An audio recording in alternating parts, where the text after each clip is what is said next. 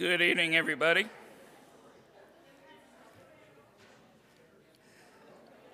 It's time to begin our service this evening. Tonight we'll have three songs, and then Joe will have our reading and prayer. Uh, one more song, and then Chris will have our lesson. Our first song tonight is number 866 I Will Call Upon the Lord. If you would, let's stand for this song, please. I will call upon the Lord.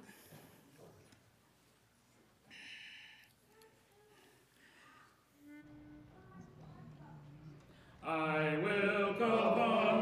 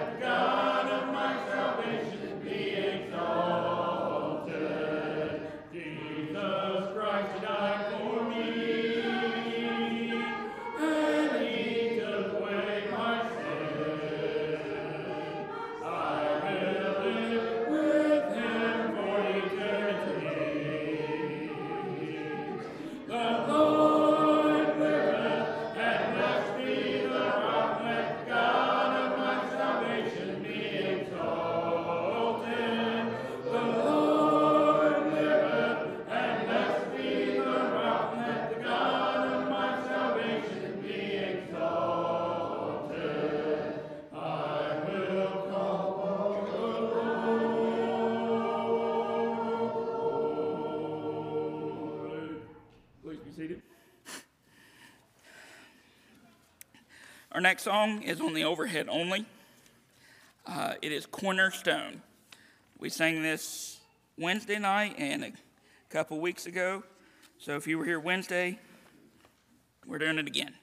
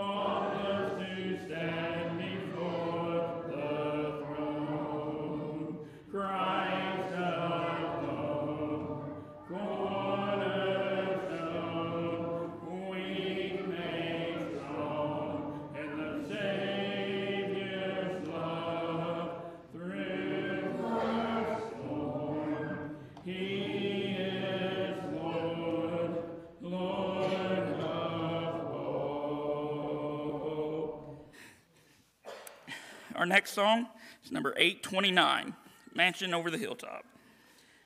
After this, Joe will have our reading and prayer.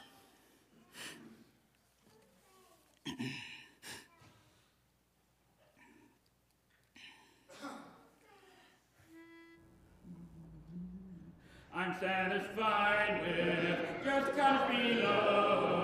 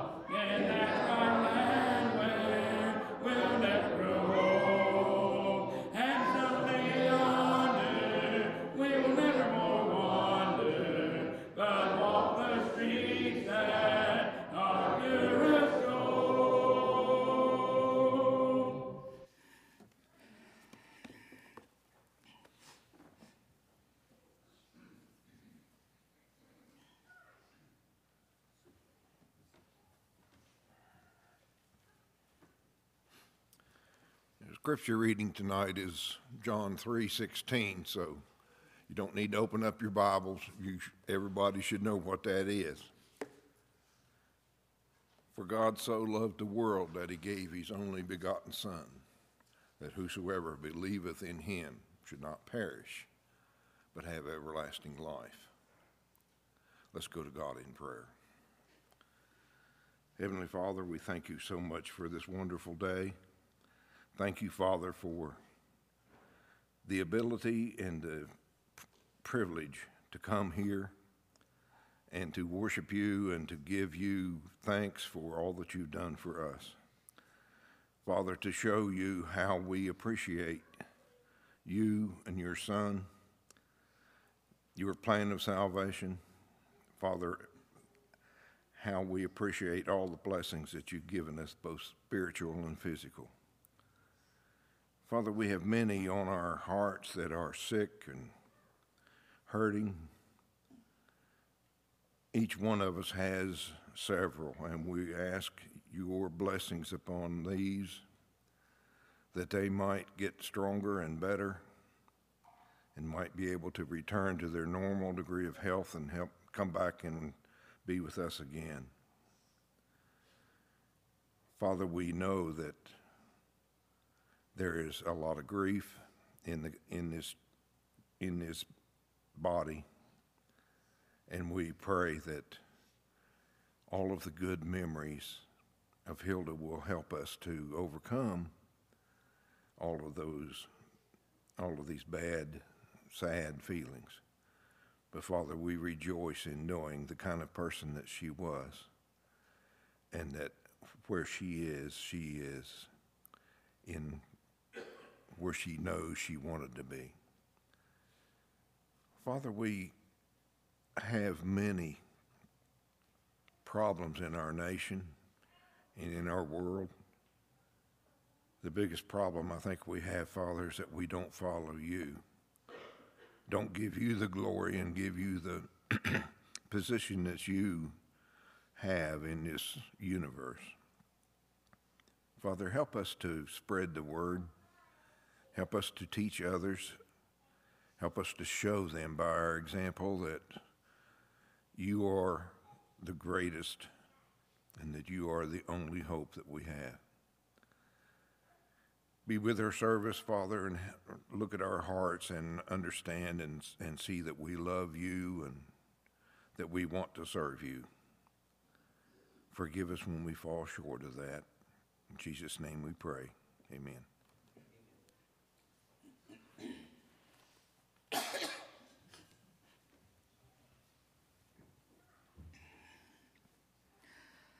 Our next song this evening is number 345. 345, it is well. If you would, let's stand for this song, please. Sing all four verses.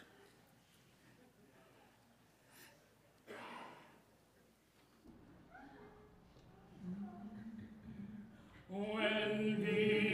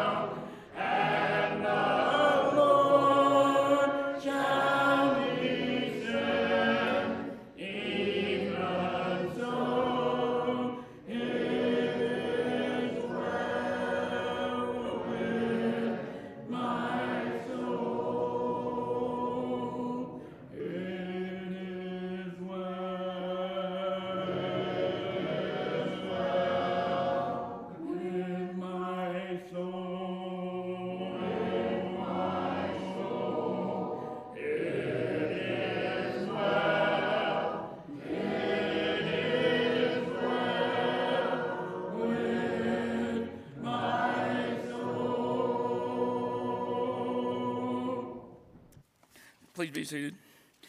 Song of Invitation be number 103. Number 103.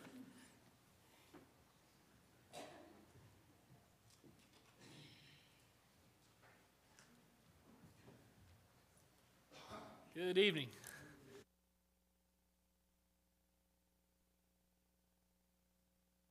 I'm going to look at some of the shortest passages in Scripture. Uh, ever since you were probably small, about the time you started learning how to read, uh, you, you found verses like John 11 35, right? Jesus wept. And you found verses like 1 Thessalonians 5 16, rejoice always. And those were verses that you kind of, a little bit of tongue in cheek saying, well, I've memorized these. Well, yeah, you memorized them. They were two words, right?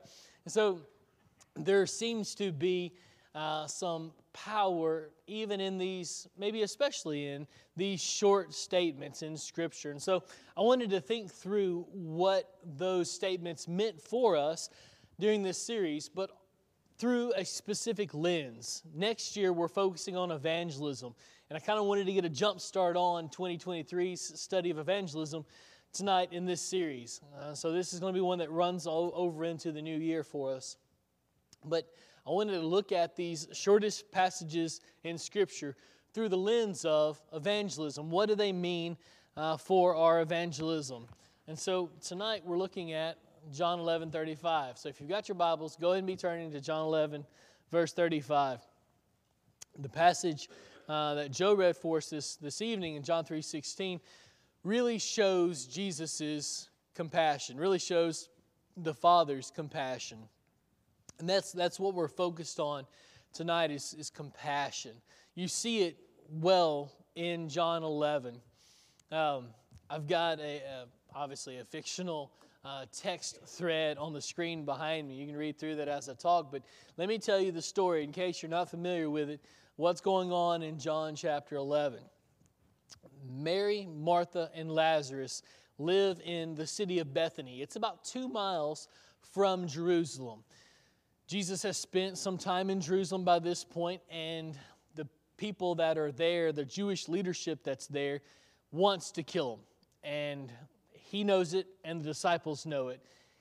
The problem is, Martha has sent a letter, at least the house of Martha, some, some their friends or their family or they themselves have sent a, a note to Jesus saying, hey, Lazarus is very, very ill. Can you come?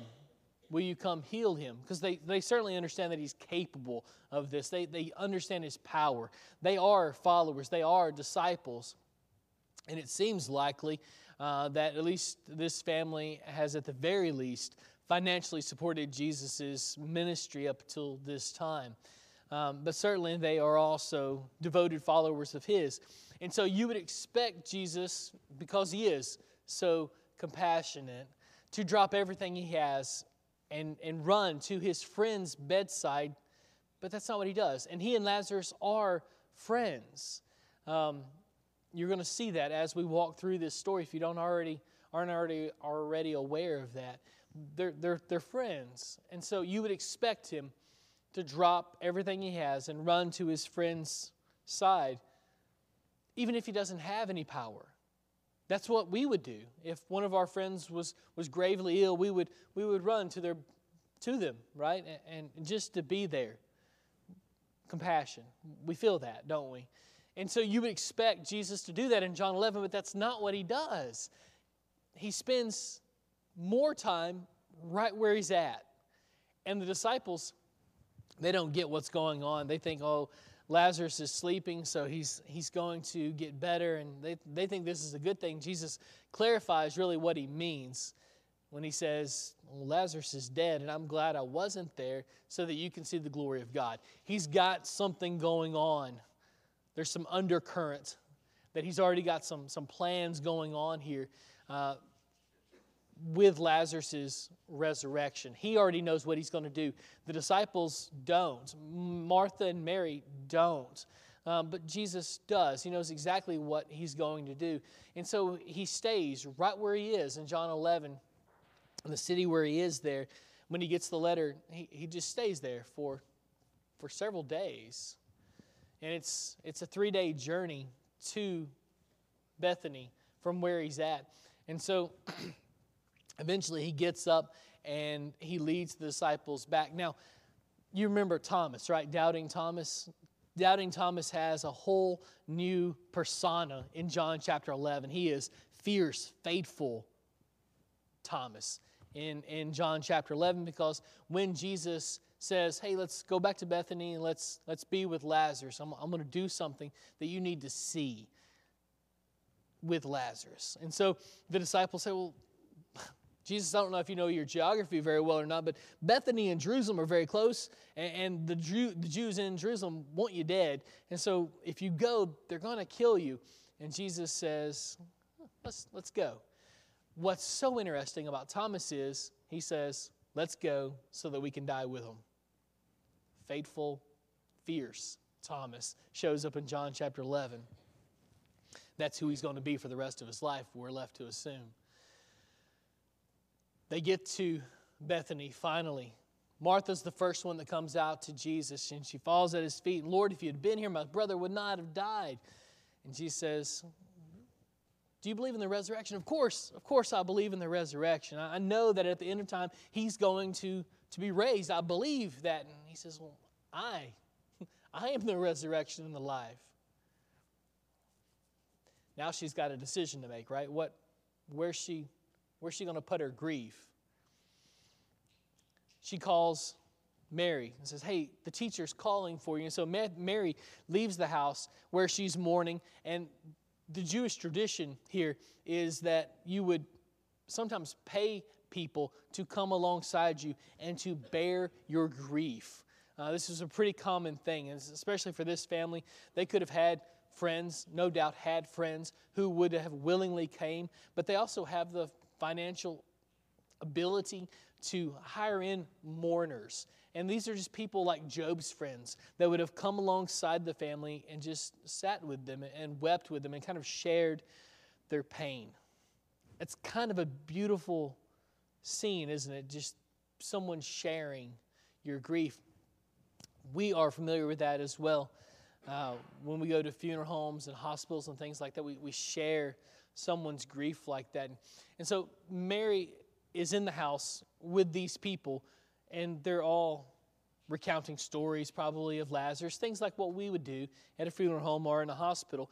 But word comes from Martha to Mary saying, The teacher's calling for you, and he's finally here, and they've been longing for him to finally come. And so Mary gets up and runs to him. And the people that are in the house think, oh, she must be going to the grave to mourn. And so they follow her out there and she meets Jesus. And she says the exact same thing that Martha said to him Lord, if you'd have been here, my brother would not have died. And Jesus is done with conversation at this point. And in fact, the word that John uses in 11, in chapter 11, uh, when he, he, he snorted, he snorted in anger. And so, what's he so mad about? I think so we can read between the lines here and kind of figure out he, he's mad at the effects of sin. I think that's a reasonable conclusion that we can come to. He's mad at death.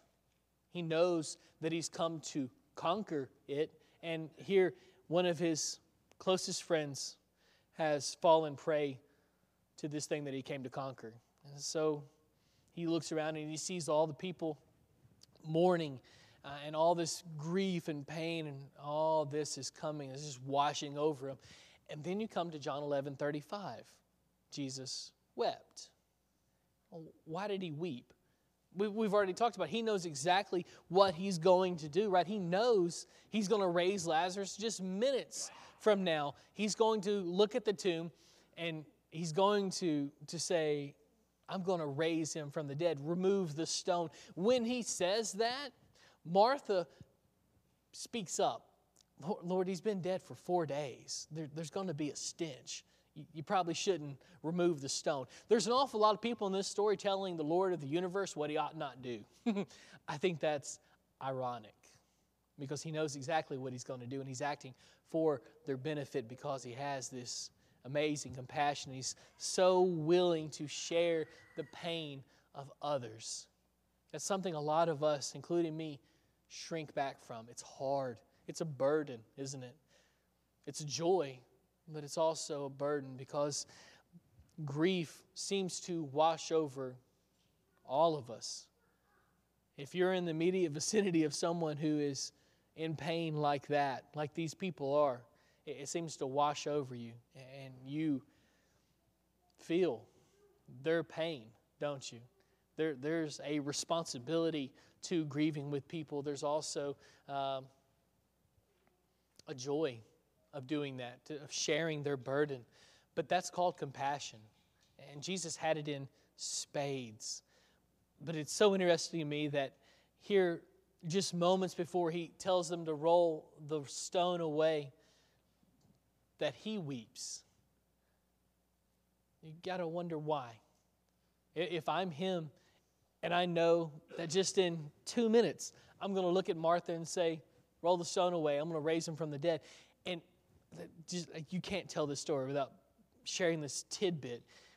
Have you ever noticed that he calls his name? What would have happened had Jesus just said, Come out? I wonder if all the dead would have come out, you know?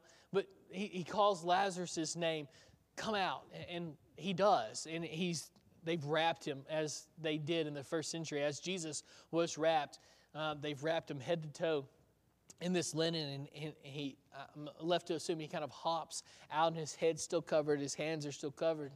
He's still completely wrapped in the burial clothes, and Jesus tells him to unwrap him, and, and he's free, and the rest is history. One day on down the line, Lazarus will die again, but that day's not today. Today, he's been resurrected in this really amazing, beautiful, glorifying way. There's a lot that we need to unpack from this story, but that's going to have to wait for another day because what we need to focus on now is John 11 35. Why did he weep? Why is he, why is he mourning? Why is he, why is he crying? This compassion that he is so known for has overwhelmed him. He, he's, he's, he's bearing their grief. That's compassion. And it takes something from us.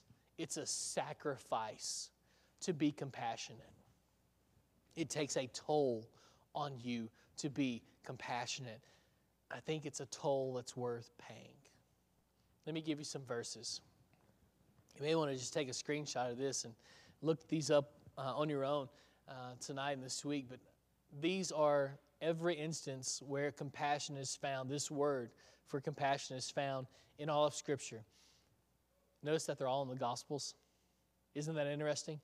Not a single person is ever said to have this kind of compassion that's not Jesus. He's the only one in all of Scripture that is said to be compassionate in this way not Paul, not Barnabas, the great encourager, not Peter, no one else, none of the disciples, none of the other early Christians are ever said to be compassionate like this. This is only said of Jesus. I think that's interesting. He has it when he looks at crowds often. You notice that that's the majority of the time. The majority of these passages are when he looks out at a crowd. And Matthew 9 may be, maybe one of the more famous passages there, at least it is in my mind uh, when he looks out at the crowd and he sees them. If, if you've got your, your mental Bible open or your physical Bible open, you can flip over to Matthew 9 36, and you'll see that when he looks out at the crowd, he sees them beaten and harassed like sheep without a shepherd.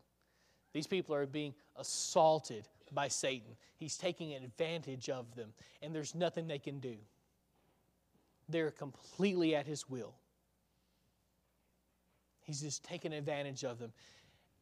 And the very next words out of Matthew's mouth are, and Jesus had compassion on them because they were like this, because this was happening to him, to them. He has compassion when he sees crowds, because that's what he sees when he sees a group of people together. Just a bunch of people who are being beaten and assaulted by Satan, who don't have the power or the stamina or the endurance or the faith to be able to stand up against him. And he knows that's going to change because that's not true for you. You're inside of Christ, you have his power. Satan can't take advantage of you. You can go to him, right? You go to him every time you sin. You step outside of Christ and you make your move towards Satan. But if you stay inside of Christ, he can't get you. He doesn't have that kind of power anymore. He's been limited, he's been restrained. But in the first century, that's not true. He has more authority in the first century. After the cross, things change and he's been restrained. But pre cross, he's got a little bit more free will, a little bit more movement, a little bit more access to us. And so when Jesus looks out at crowds, he sees them just in pain. They don't, they don't have any way of taking care of themselves. There's no defense mechanism. Can you imagine what a football game would be like without the line there to protect the quarterback? He'd just get mowed down every time, wouldn't he? That's what Jesus sees every time he looks at a crowd. You're just defenseless. And so he has compassion on them. He also uses this word multiple times here, four times, when he heals people. Uh, in fact, there's only one occasion in which this word is used about him. Um, a father is going to bring his son to Jesus. Uh, he's going to bring him to the disciples first, and they can't cast out the demon. Do you remember this story? They, the father brings the, the boy, his son, to the disciples, and they can't cast it out. And Jesus is up on the Mount of Transfiguration with Peter, James, and John. Uh, and when he comes down the mountain, the Father's still there, doesn't know where else to go. And so he, he says to Jesus, If you have compassion on us, will you heal my son? And Jesus has this great thought. If you will, if I can, I will. Of course, I'm going to show compassion to this boy. He's being beaten and he's harassed by Satan, and I can't help but have compassion on him because that's who he is. That's who Jesus is. He's compassionate, it's at his heart, it's his core. You see that several times as he heals people. Uh, you see it with a leper on one occasion.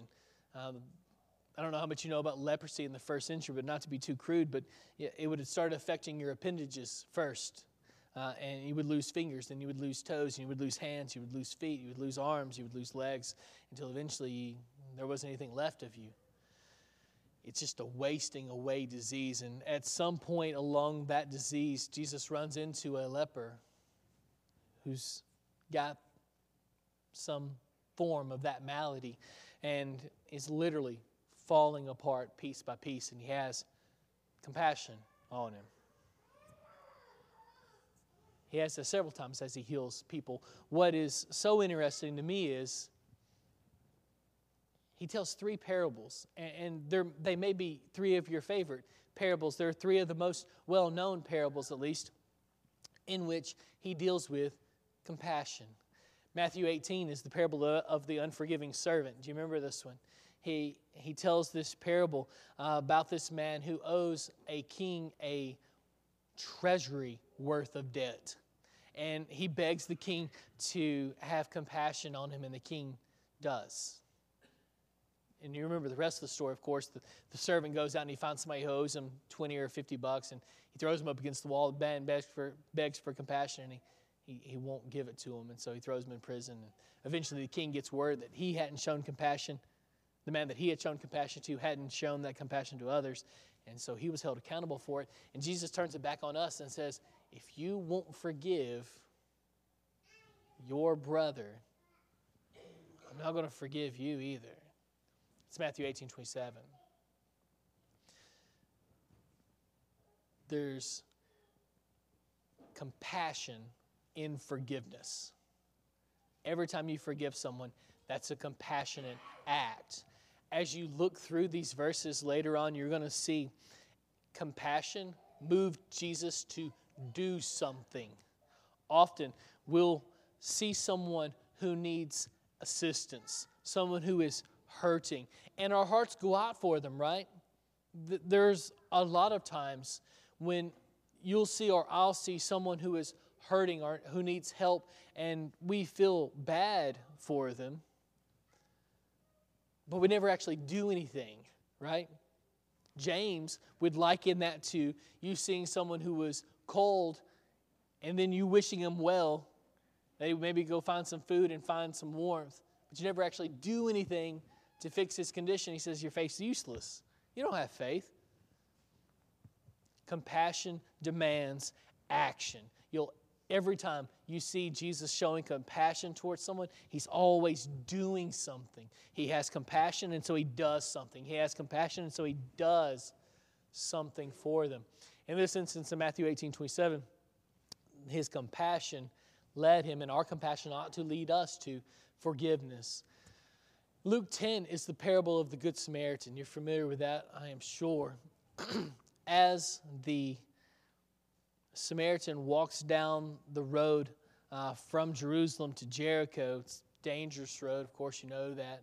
Uh, and he sees, as the story goes, told by Jesus, a man beaten and left for dead. And the last person you would think on the planet to help this guy comes along.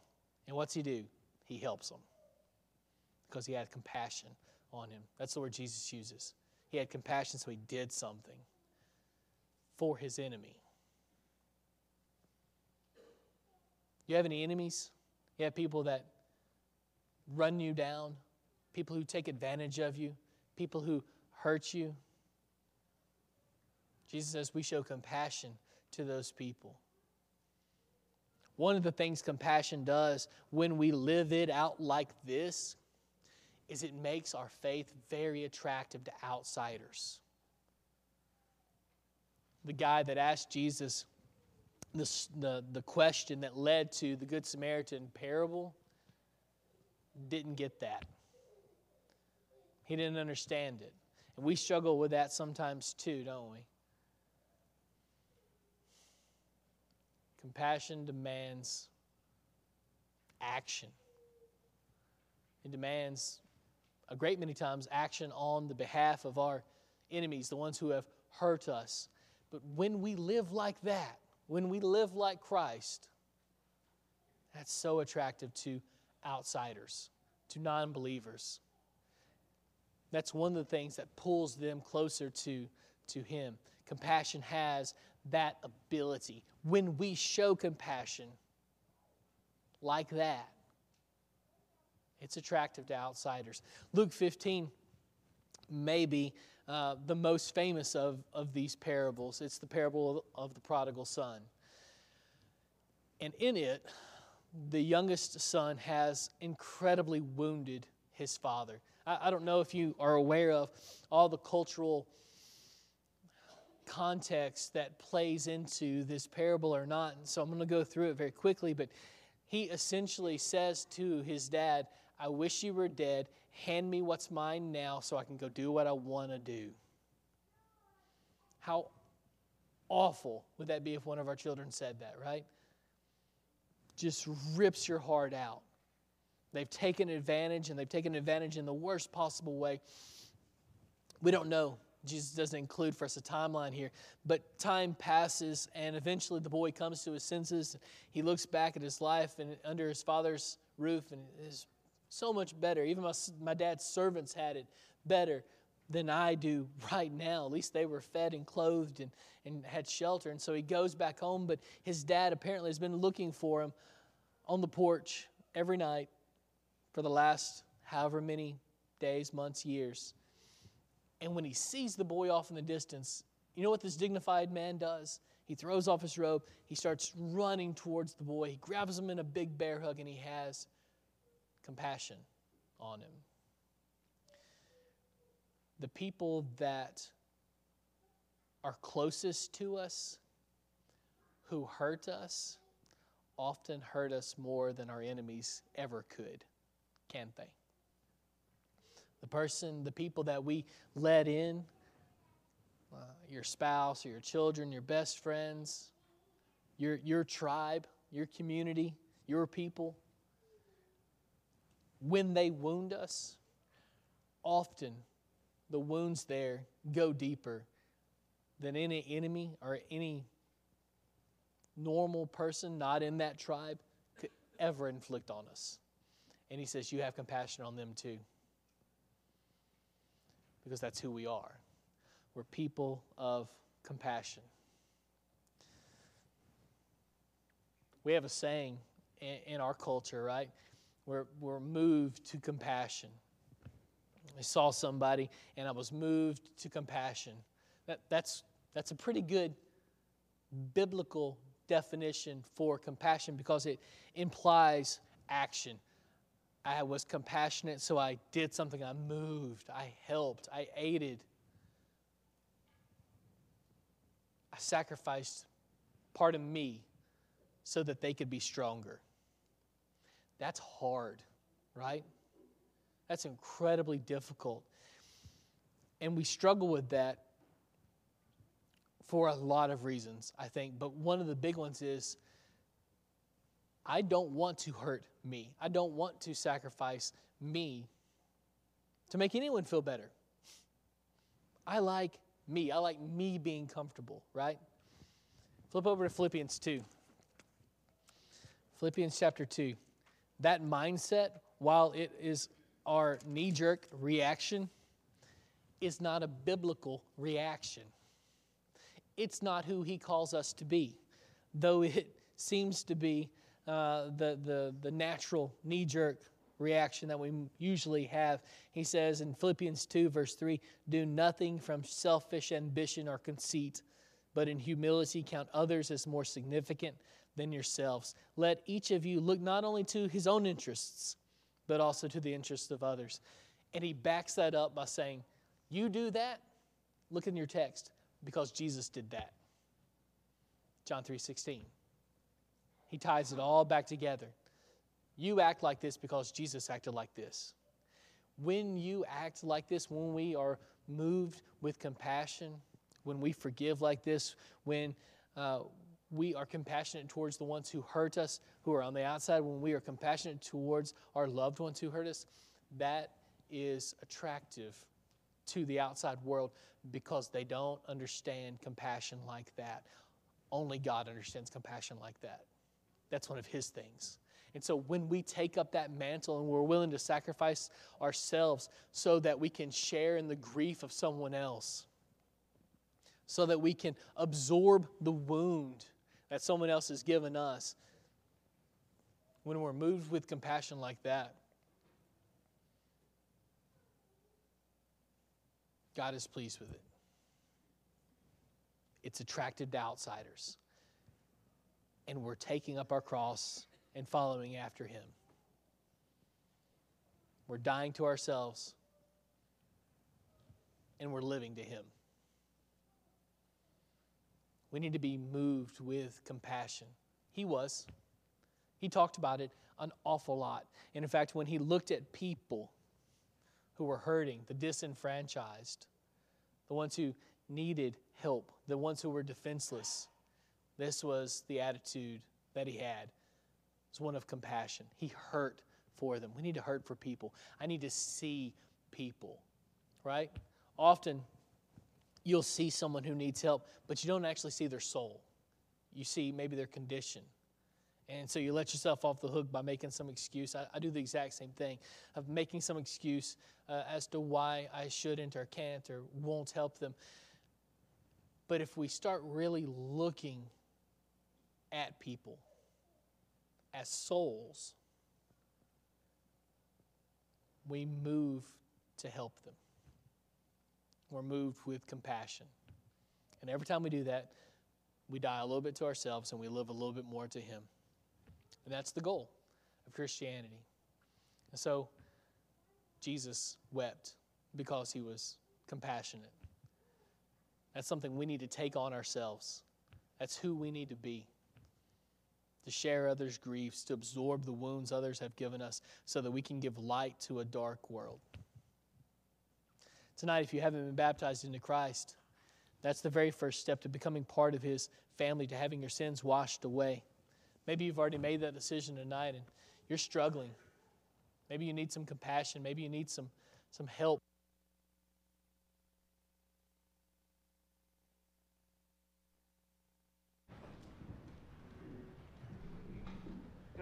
Jesus,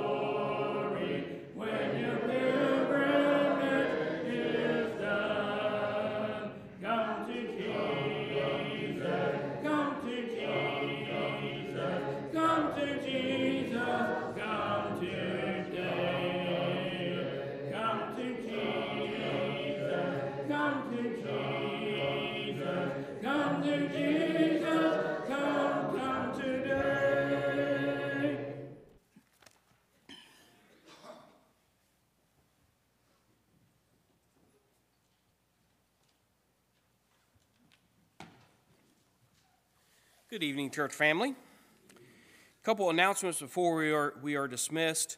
As a reminder that this Wednesday is Stepping Stone Supper. Mexican is on the menu. Uh, that's, that is at 5.30. Looking forward to seeing everybody there for that. Also, December 11th, next Sunday, we have a lot going on. There's a middle school and high school devotional at the Williams House. This will be our $5 gift exchange. Also, uh, Life Group 2, that's Gary's life group, will be meeting at Kevin and Sheila Harvey's house after worship. Bring finger foods. And Life Group 1, that's Rick's life group, will be meeting that evening as well here at the building. Uh, bring super sandwiches for that. Um, December 15th uh, will be the cookie exchange at Linda White's house at 6:30. Um, all ladies will bring two dozen cookies and some finger food. Um, also, uh, on in two weeks, December 17th, Life Group 2 on a Saturday will be hosting uh, Wreath Across America, and everyone's invited to go to that as well at Woodland Cemetery. Uh, everybody will meet here at the building at 11 o'clock in the morning. Um, also, uh, on Wednesday, the 14th, Young at Heart. If you're planning on going to Young at Heart, there's a sign up sheet in the foyer board. Please sign up for that. That's on Wednesday, the 14th at 1030. And also, Spare Times, December 18th. Uh, that will be after services uh, Sunday evening. And also, our missions um, uh, team is asking for donations for wrapping paper, tape, and gift tags and gift boxes. If you can help out with that, there's a box out in the foyer. Uh, you can put that in. Updates on our prayer list. Remember, continue to keep uh, Terry Agner in your prayers. Uh, keep Terry Leap, Gary Leap, Steve Rowe, and Jennifer Baker. And also, uh, Steve McLeod will have surgery this Thursday at Cleveland Clinic. Uh, Melissa will be driving him there and back, so keep him in your prayers while he's having surgery um, as well. Um, just continue to remember the ones we've lost. Uh, uh, Janet Bricker, uh, sister passed away. I found out uh, this evening. So remember uh, that family in your prayers. Remember, continue to keep Babe Jones's family in your prayers. Uh, keep Stephen's family in your prayers, and keep um, the Marvin Jordan's family in your prayers as well at this time. That's all the announcements I have. Sorry for the long announcements, but if you have not had the opportunity to take the Lord's Supper, it has been prepared in the conference room. You may leave and do that now, and we'll sing one more song and be dismissed in prayer.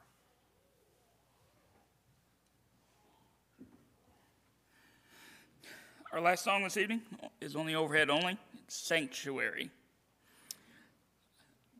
Quick little story about this. I've known this song for a long time. Uh, a few years ago, Hilda came up to me and said, Do you know that song? I said, Yeah. She goes, It's pretty. I said, It is. She goes, You need to sing that. So I did. As Hilda said to do, so you did. So I did it. Sanctuary.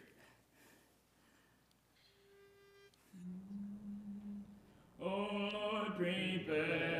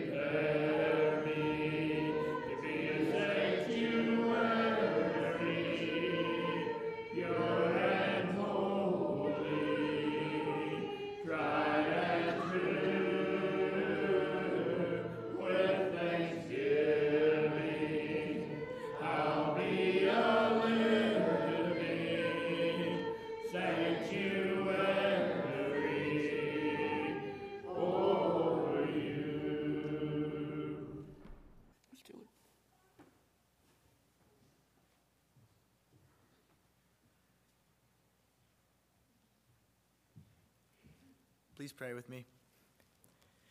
Dear Lord, thank you for this day and everything you've given us. Thanks for allowing us to come together as brothers and sisters in Christ to learn more and worship you.